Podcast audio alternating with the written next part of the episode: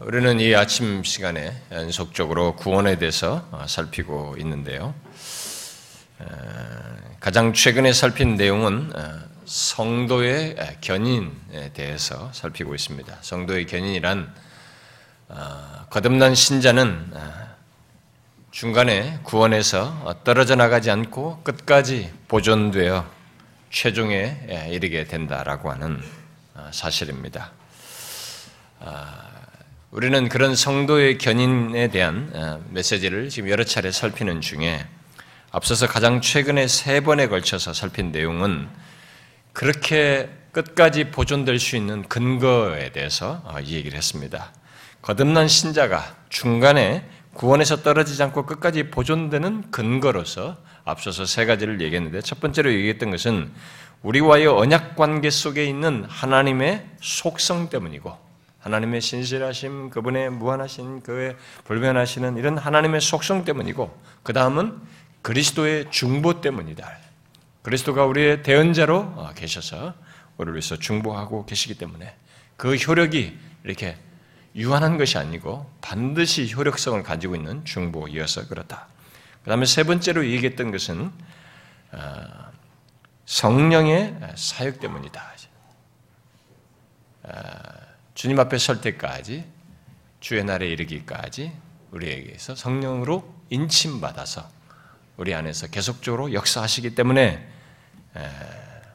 우리가 구원에서 떨어져 나갈 수가 없다라는 것을 살폈습니다.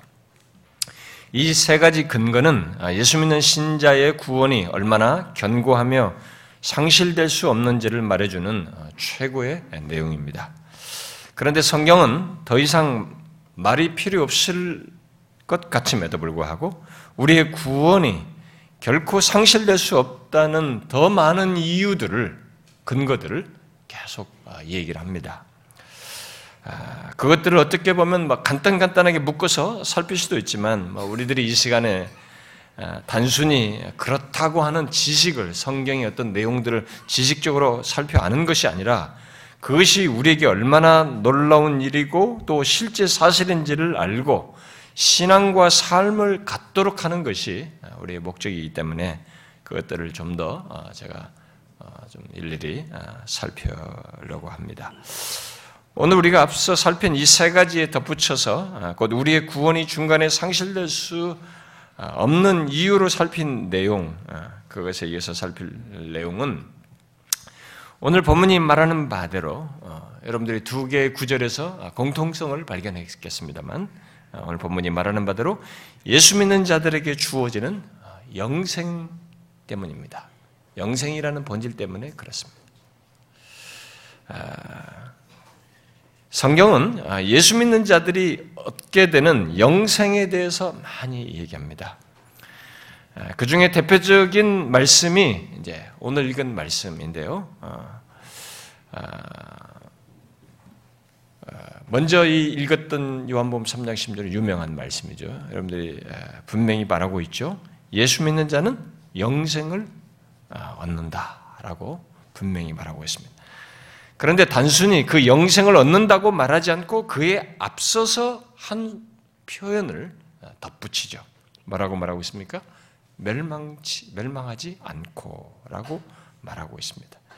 그러므로써 이 독생자 예수 그리스도를 믿는 자들에게 얻는 영생이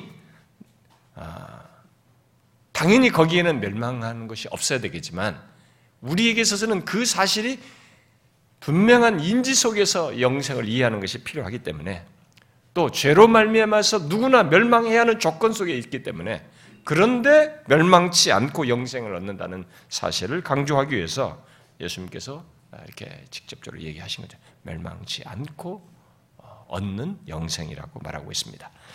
만일 중간에 멸망한다면 그것은 영생한다, 여기서 강조하는 영생과 맞지가 않죠. 영생이라고 말할 수가 없을 겁니다. 예수 그리스도를 믿는 자들에 얻는 이 영생, 곧 영원한 생명은 바로 이제 오늘 본문 이거 삼 장 십육 절에서 말하는 이 멸망치 않고라고 하는 이 전제가 분명히 담겨져 있습니다. 그러니까 멸망치 않는 생명으로서 영원히 사는 생명이다 라고 말을 하는 것입니다. 예수 믿는 자에게 그런 생명, 곧 영생을 주시겠다고 할 때는 바로 이 영생, 여러분 그랬을 때 그 영생은 뭐겠어요? 여기서 이제 영생을 예수 믿는 자에게 멸망치 않고 얻게 하겠다는 영생은 결국 뭐겠습니까? 단순히 오래 사는 것이겠어요? 단순히 오래 사는 것 정도를 말하겠습니까? 그렇다 그러면 여러분 오래 사는 것 자체만 놓고 보면 그것도 질릴 때가 오는 것입니다. 그렇지 않죠. 여기서 말은 성경이 말하는 영생을 정확하게 알아야 됩니다. 이방 종교들도 이 영생에 대한 개념들이 가지고 있어요. 오래 산다, 뭐 극락에 있어서 영원히 사는 문제, 이런 것들을 다 얘기를 합니다. 근데 그런 것이 뭘 얘기하느냐죠.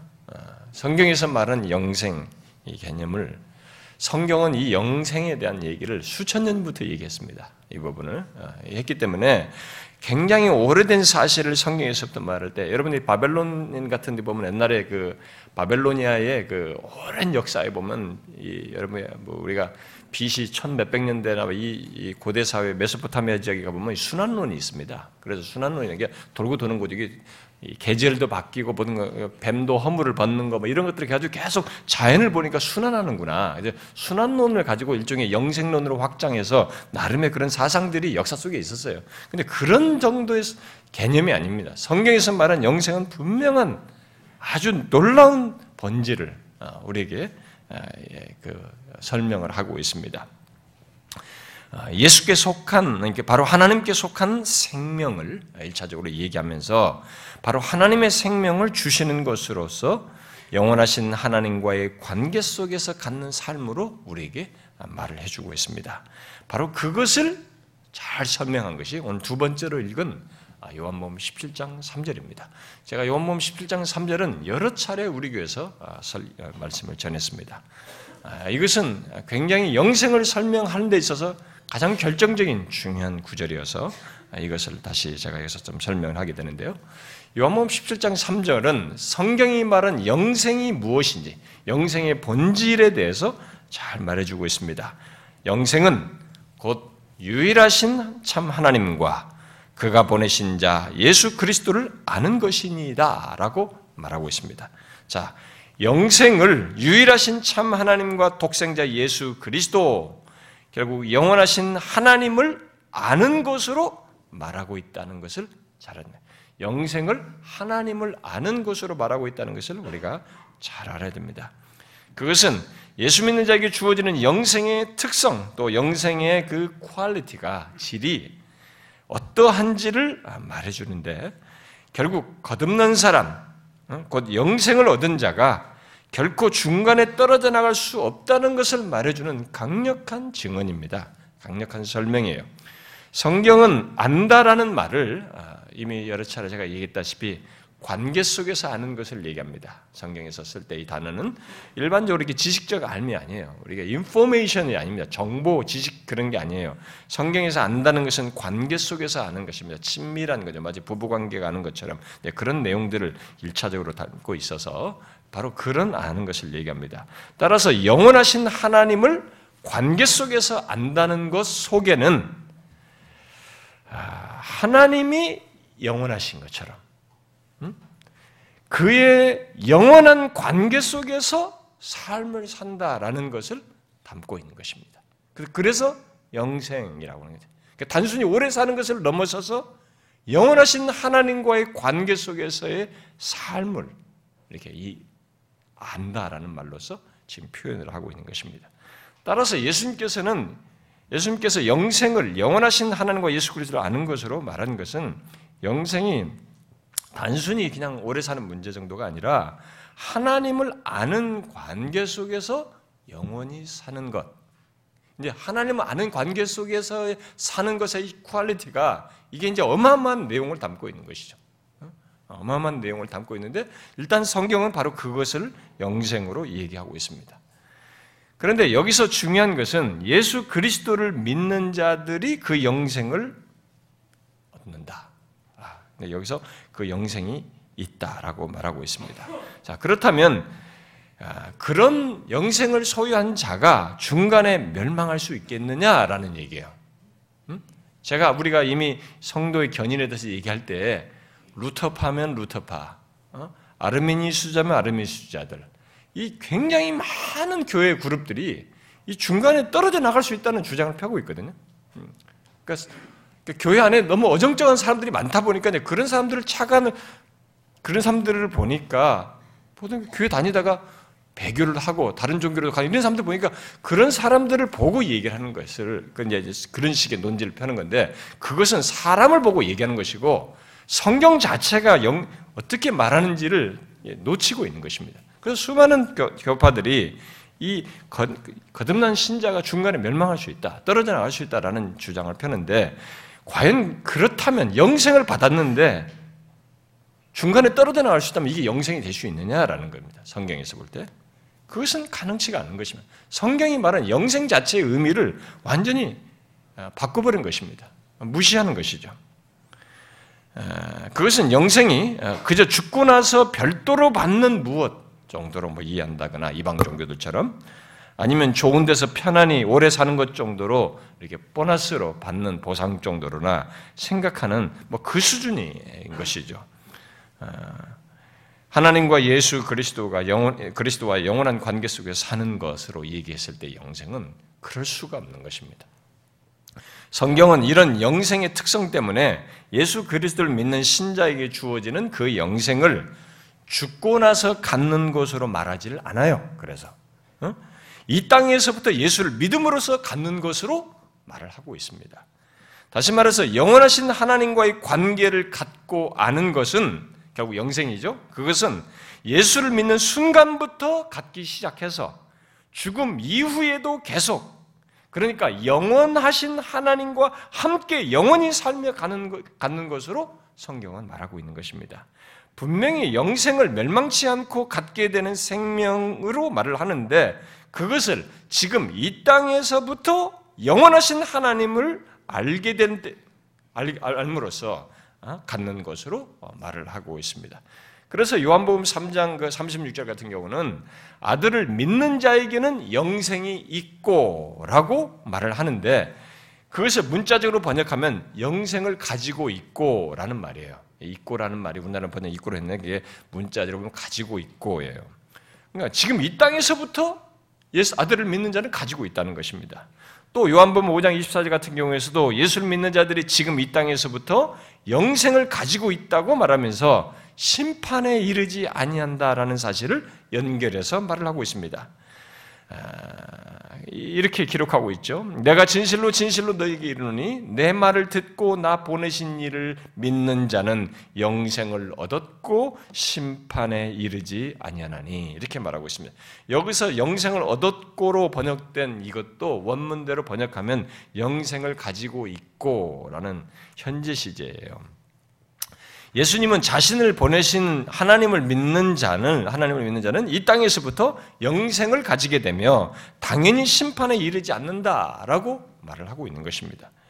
영생에 대한 이런 분명한 증거에도 불구하고 많은 교파들이 이미 거듭난 자라 할지라도, 곧 거듭나서 영생을 가졌다 할지라도 중간에 구원에서 떨어져 나갈 수 있다고 주장하는 것이 정말 괴이한 것입니다. 분명히 예수 믿는 자에게 주어지는 것으로 말하는 영생은 생명의 영원성, 영원함, 곧 생명의 근원이신 하나님과의 관계 속에서 사는 생명의 영원함을 말하고 있습니다. 그래서 그것을 지금으로부터 영원히 소유하여 마침내 완전한 조건에서, 그런 것을 더 이상 손상시키지 않는 완전한 조건에서 누리는 것으로 성경은 영생을 말하는데, 그들은 이 그런 영생을 얻은 자가 중간에 떨어져 나가서 멸망할 수 있다라고 주장을 펴고 있습니다. 그것을 우리가 어떻게 이해해야 할까요? 아르미니스주의자들은 성경이 말하는 생명을 거룩한 생명 또는 복된 생명 또는 초자연적인 생명 등으로 이렇게 말을 하면서 떨어져 나갈 수 있다라는 이런 괴이한 주장을 펼쳐요. 그러나 그것은 성경이 분명히 말하는 영원한 생명을 구원에서 떨어져 나갈 수 있다는 자신들의 주장을 펴기 위한 쓸모없는 용어에 쓸모없는 수식어를 붙여서 표현하는 것입니다. 영원한 생명을 가진 것을 복되다고 또 그 생명은 하나님께 속한 것이어서 초자연적인 생명이고 거룩한 생명이라고 말하는 것은 할 수 있어요. 그러나 그 어떤 수식어도 영원한이라는 말을 대신해서 그것은 떨어져 나갈 수 있다는 논지 속에서 대신해가지고 무슨 복된, 무슨 거룩한, 뭐 이렇게 수식으로 대신할 수 있는 것은 아닌 것입니다. 성경이 말하는 영생은 그야말로 영원하신 하나님과 함께하는 영원한 생명이어서 결코 일시적이지 않고 또 유한하지도 않으며 제약받지 않는 것입니다. 팔모라는 사람은 거듭난 신자가 구원에서 중간에 떨어져 나갈 수 있다고 하는 사람들, 대표적으로 아르민수자들의 주장과 연관지어서 이런 말을 했어요. 예수님은 그를 믿는 자마다 멸망치 않고 라고 말씀하시는데 아르민수자들은 기다려보라, 아마 그가 지옥에 떨어질 것이다 라고 말한다. 또 예수님은 영생을 얻었고 라고 하시는데 아르민수자들은 아니다, 어떤 사람의 경우엔 일시적 생명일 뿐이다 라고 말한다. 예수님은 사람이 이 떡을 먹으면 영생하리라 라고 하시는데 아르미수자들은 아마도 그럴 것이다 라고 말한다. 예수님은 나는 부활이요 생명이니 나를 믿는 자는 죽어도 살겠고 무릇 살아서 나를 믿는 자는 영원히 죽지 아니하리라 라고 하시는데 아르미수자들은 그럴 수도 있다 라고 말한다. 여러분 어떻게 생각합니까? 예수 그리스도를 믿는 자들에게 주시는 하나님의 생명, 곧 영생이 그렇게 불확실한 것인가? 예? 여러분들은 그런 불확실한 생명을 얻기 위해서 예수를 믿고 있습니까? 정녕 주님께서 결국 이 영생이라고 할 수 없는 것, 결코 영생이라고 할 수 없는 것을 우리에게 주시기 위해서 십자가에 달려서 죽으셨을까요? 여러분들은 지금 그런 불확실한 생명을 얻기 위해서 교회에 나오고 예수를 믿고 있습니까? 가능성이 있는 생명을 얻기 위해서 몸부림치십니까? 히브리서 기자는 예수 그리스도를 믿는 자들에게 허락되는 영생을 우리의 대제사장이신 예수 그리스도의 사역과 연관지어서 말하면서 이 영원한이라는 말을 반복했었어요. 곧 단번에 자신을 희생제물로 드리심으로 예수 믿는 우리를 위해서 행하신 속죄를 말하면서 영원한 속죄라는 말을 하고, 그래야 해서 우리를 구원하신 것을 영원한 구원이라고 말하고, 그리고 마침내 우리들에게 주어서 갖게 하시는 기업을 영원한 기업이라고 말을 합니다. 히브리서 기자가 그리스도로 말미암아 우리에게 있게 된 그 속죄와 구원 기업 앞에 영원이라는 말을 써서 말한 것을 우리는 놓치지 말아야 합니다. 그것은 모두 예수 그리스도로 말미암아 있게 된 모든 것을 영원한, 그 모든 것은 영원한 무엇이 될 정도로 가치가 있고 효력이 있다고 하는 것을 그렇게 강조한 것입니다. 히브리서 기자는 구 장에서 먼저 영원한 속죄라는 말을 합니다. 여기서 염소와 송아지의 피로 하지 아니하고 오직 자기 피로 영원한 속죄를 이루사 단번에 성소에 들어가셨느니라 라고 말합니다. 염소와 송아지의 피가 뭡니까? 반복해야 돼요. 일시적이잖아요.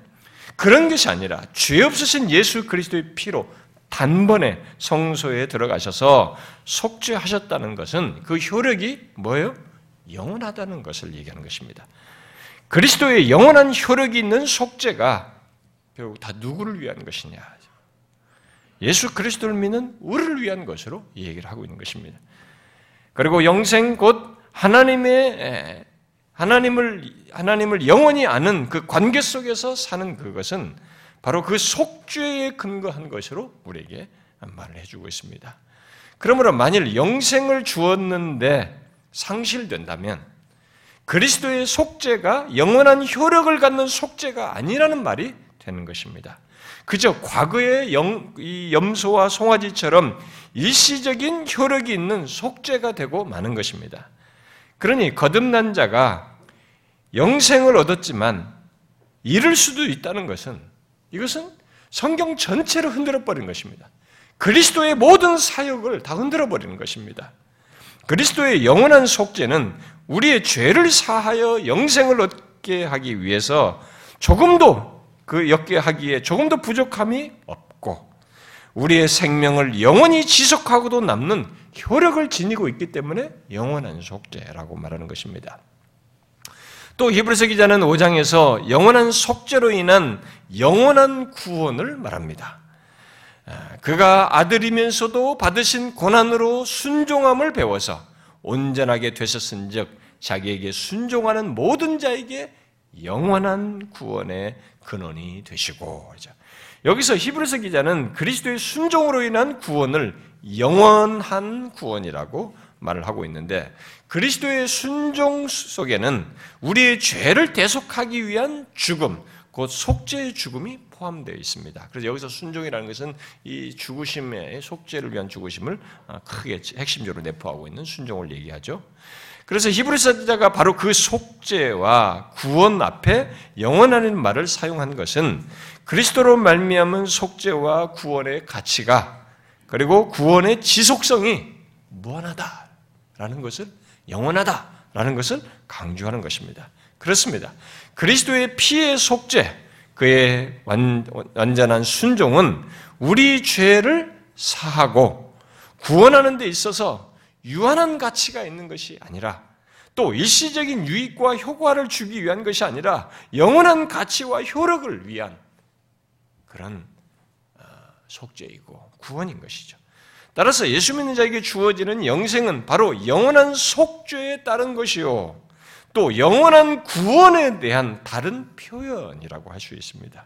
그런데 히브리서 기자는 영원한 속죄와 영원한 구원뿐만 아니라 계속 구 장에서 그리스도로 말미암아 그리스도인들이 얻을 기업을 두고도 여기에 영원한이라는 말을 써요. 그래서 영원한 기업이다라고 말을 합니다. 이렇게 기록하고 있어요.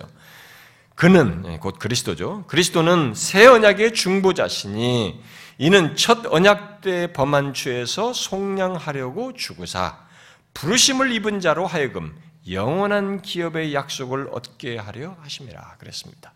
그리스도의 죽으심으로 부르심을 받은 자, 곧 그리스도를 믿는 자에게 무엇을 얻게 하기 위함이라고 말하고 있습니까?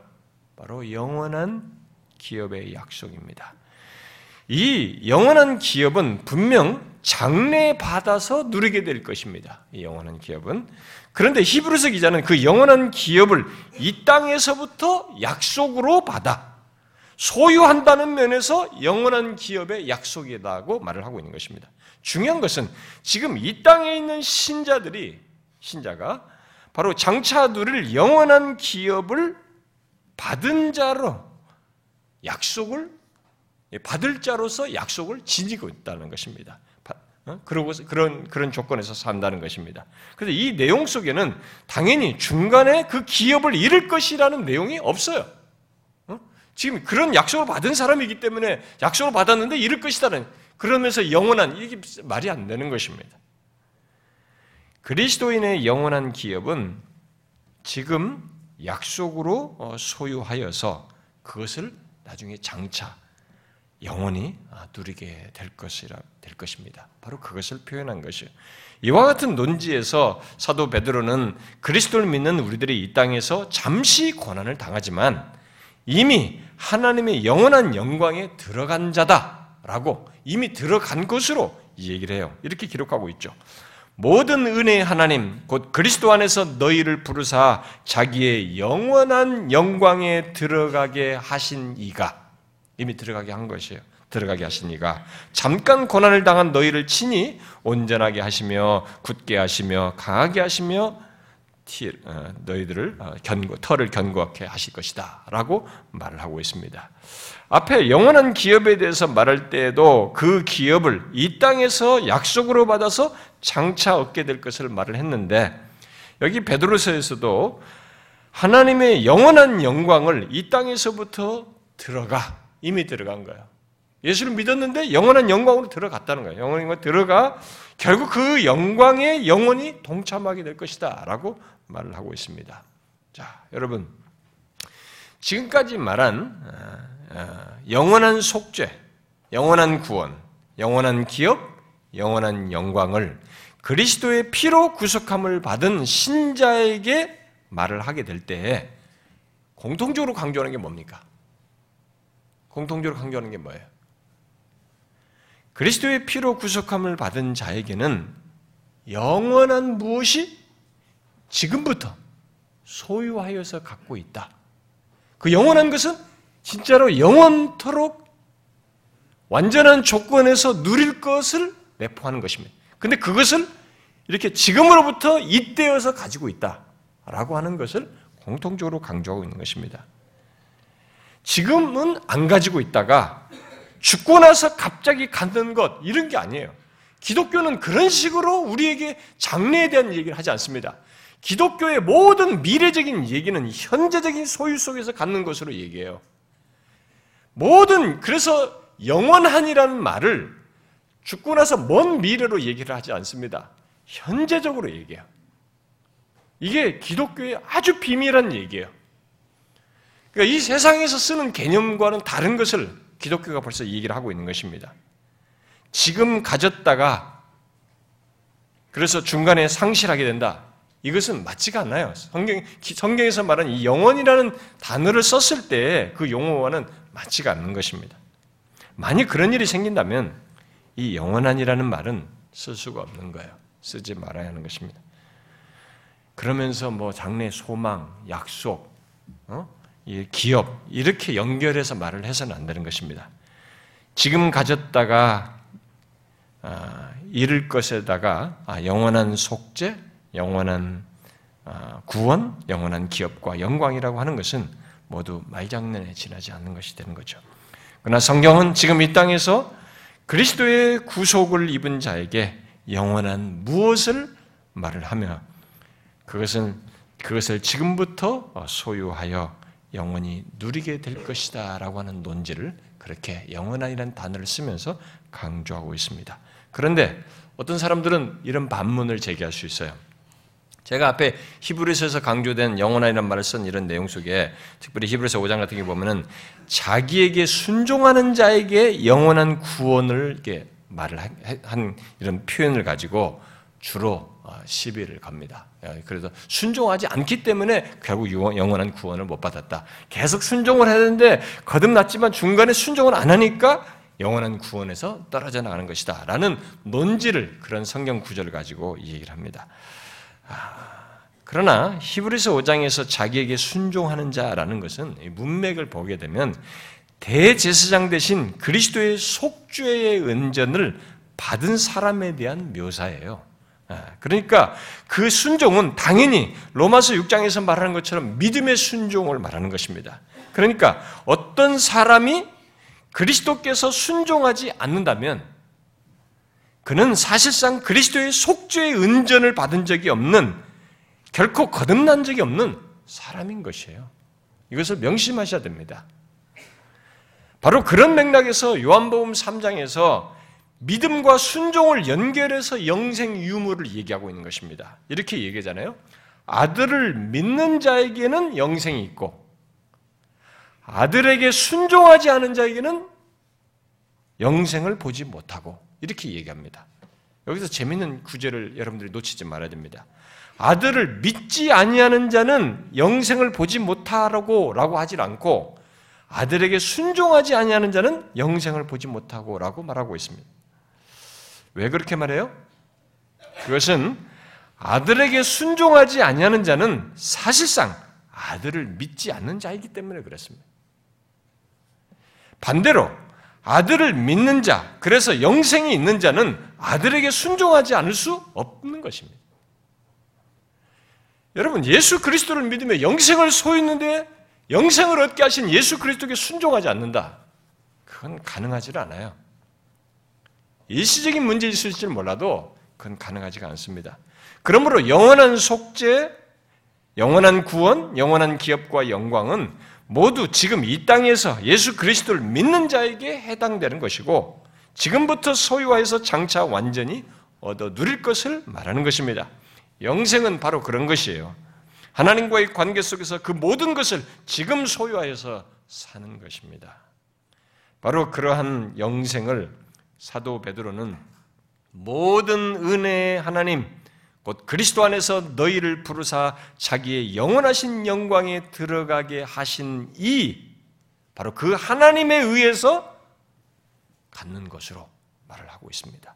그 말은 영원하신 하나님께서 결국 자신이 부른 자, 곧 그리스도인을 자신의 영광에, 영원한 영광에 들어가게 하시는 분이시다고 말을 함으로써 그 영원한 영광을 궁극적으로 현재뿐만 아니라 최종적인 상태까지 갖게 하시는 분으로 소개를 하고 있습니다. 하나님이 그렇게 하셔요. 이 사실을 유다서에서는 이렇게 말합니다. 그 이 하나님을 이렇게 묘사를 하죠. 능히 너희를 보호하사 거침이 없게 하시고 너희로 그 영광 앞, 영광 앞에 흠이 없이 기쁨으로 서게 하실 이라고 말해요. 하나님을 바로 이런 분으로 말을 함으로써 더욱 확고하게 그 하나님에 의해서 이 영생이 현재를 넘어서서 영광으로 잇대어서 있을 것이다라고 말하고 있습니다. 자, 여러분 예수 믿는 자들에게 주어지는 영생을 궁극적으로 누리도록 이끄시는 분이 누구라고 얘기합니까? 바로 하나님 자신입니다.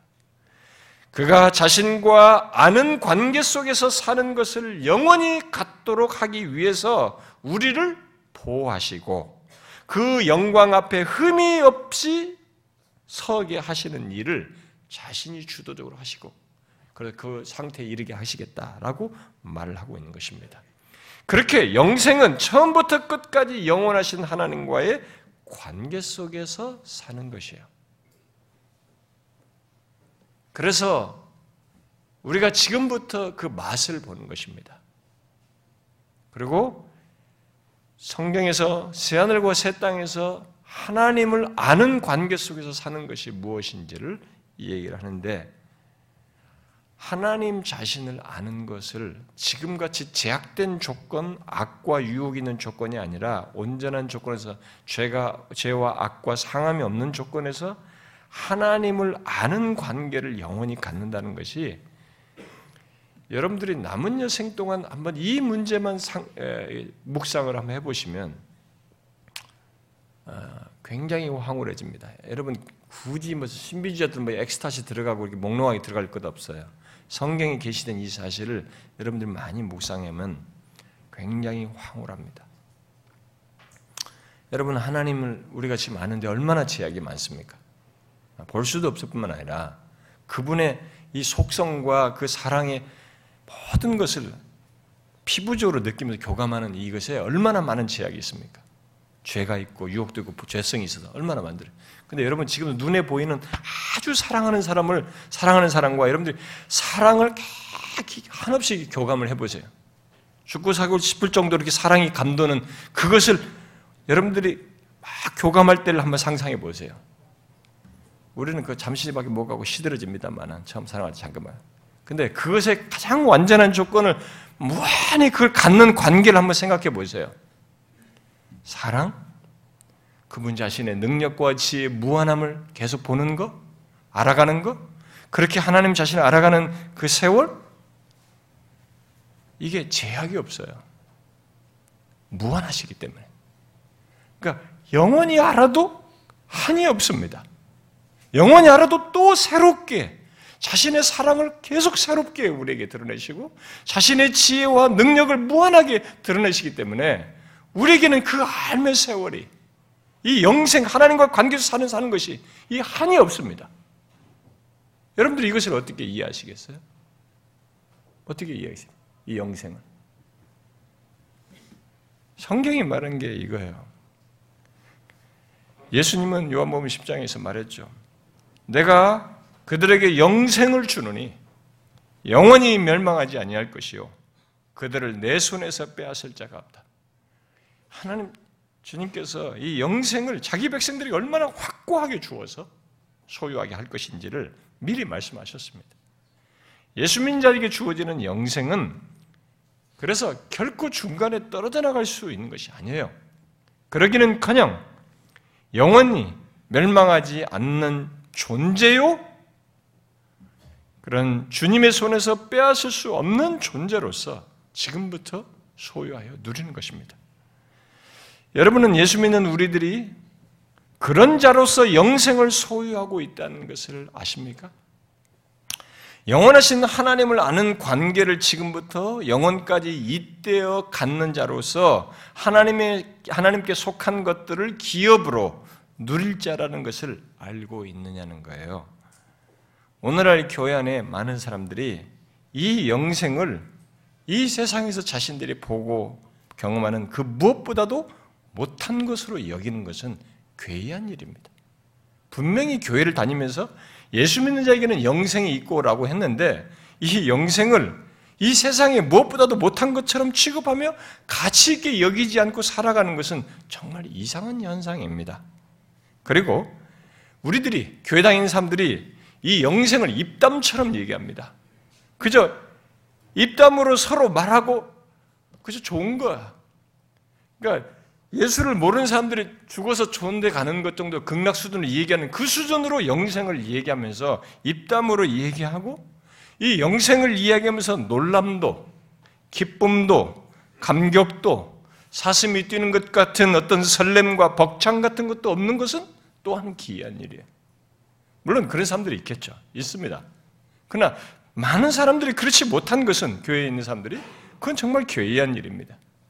영생이 그러니까 또 이, 이걸 가지고 써먹는 사기꾼들이 있어가지고 죽어서 게이츠 오브 헤븐 같은 거 옛날에 캐나다 같은 거 있었잖아요. 천국으로 빨리 들어가서 영생으로 바로 들어간다 그래가지고 다 자살을 빨리 다 자살해서 빨리 가자고 그래가지고 많은 사람들이 자살했잖아요.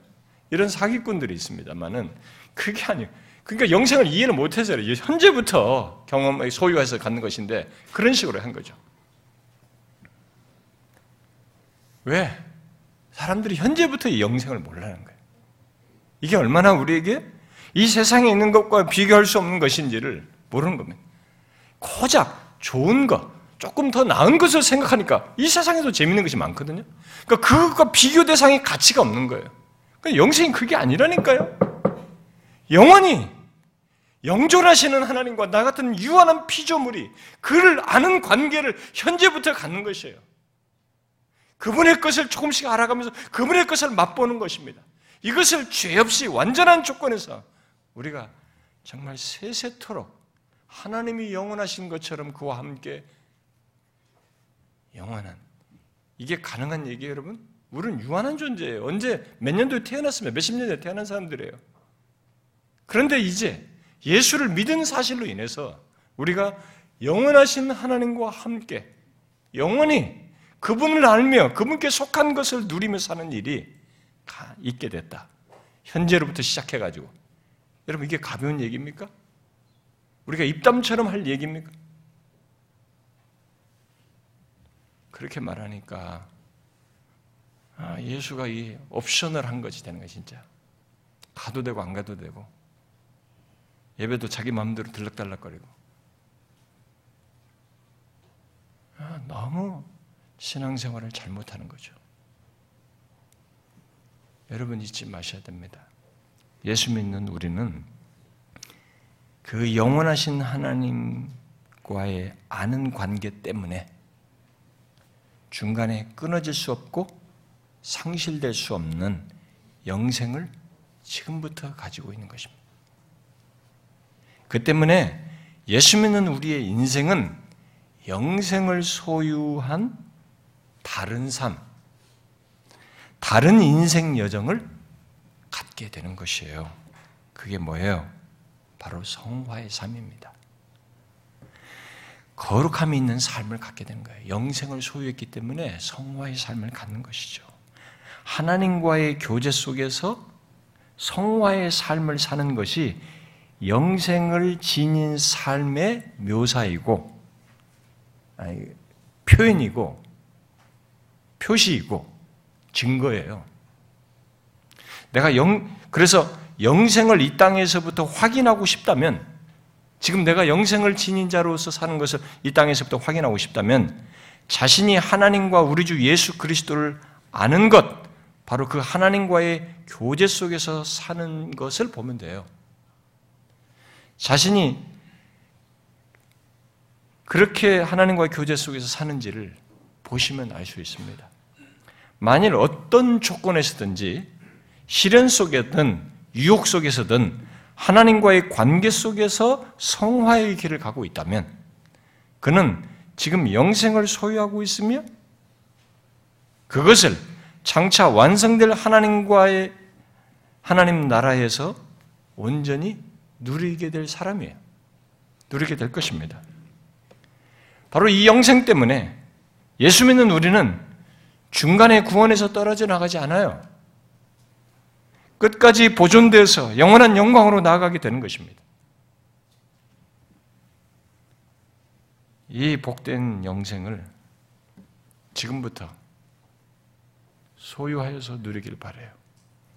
교회당에 와 있는데도 아직도 이 영생을 모르고 여러분들의 기분에 따라서 하나님을 대할 정도이면 여러분들은 하나님과 교제가 뭔지를 모르십니다.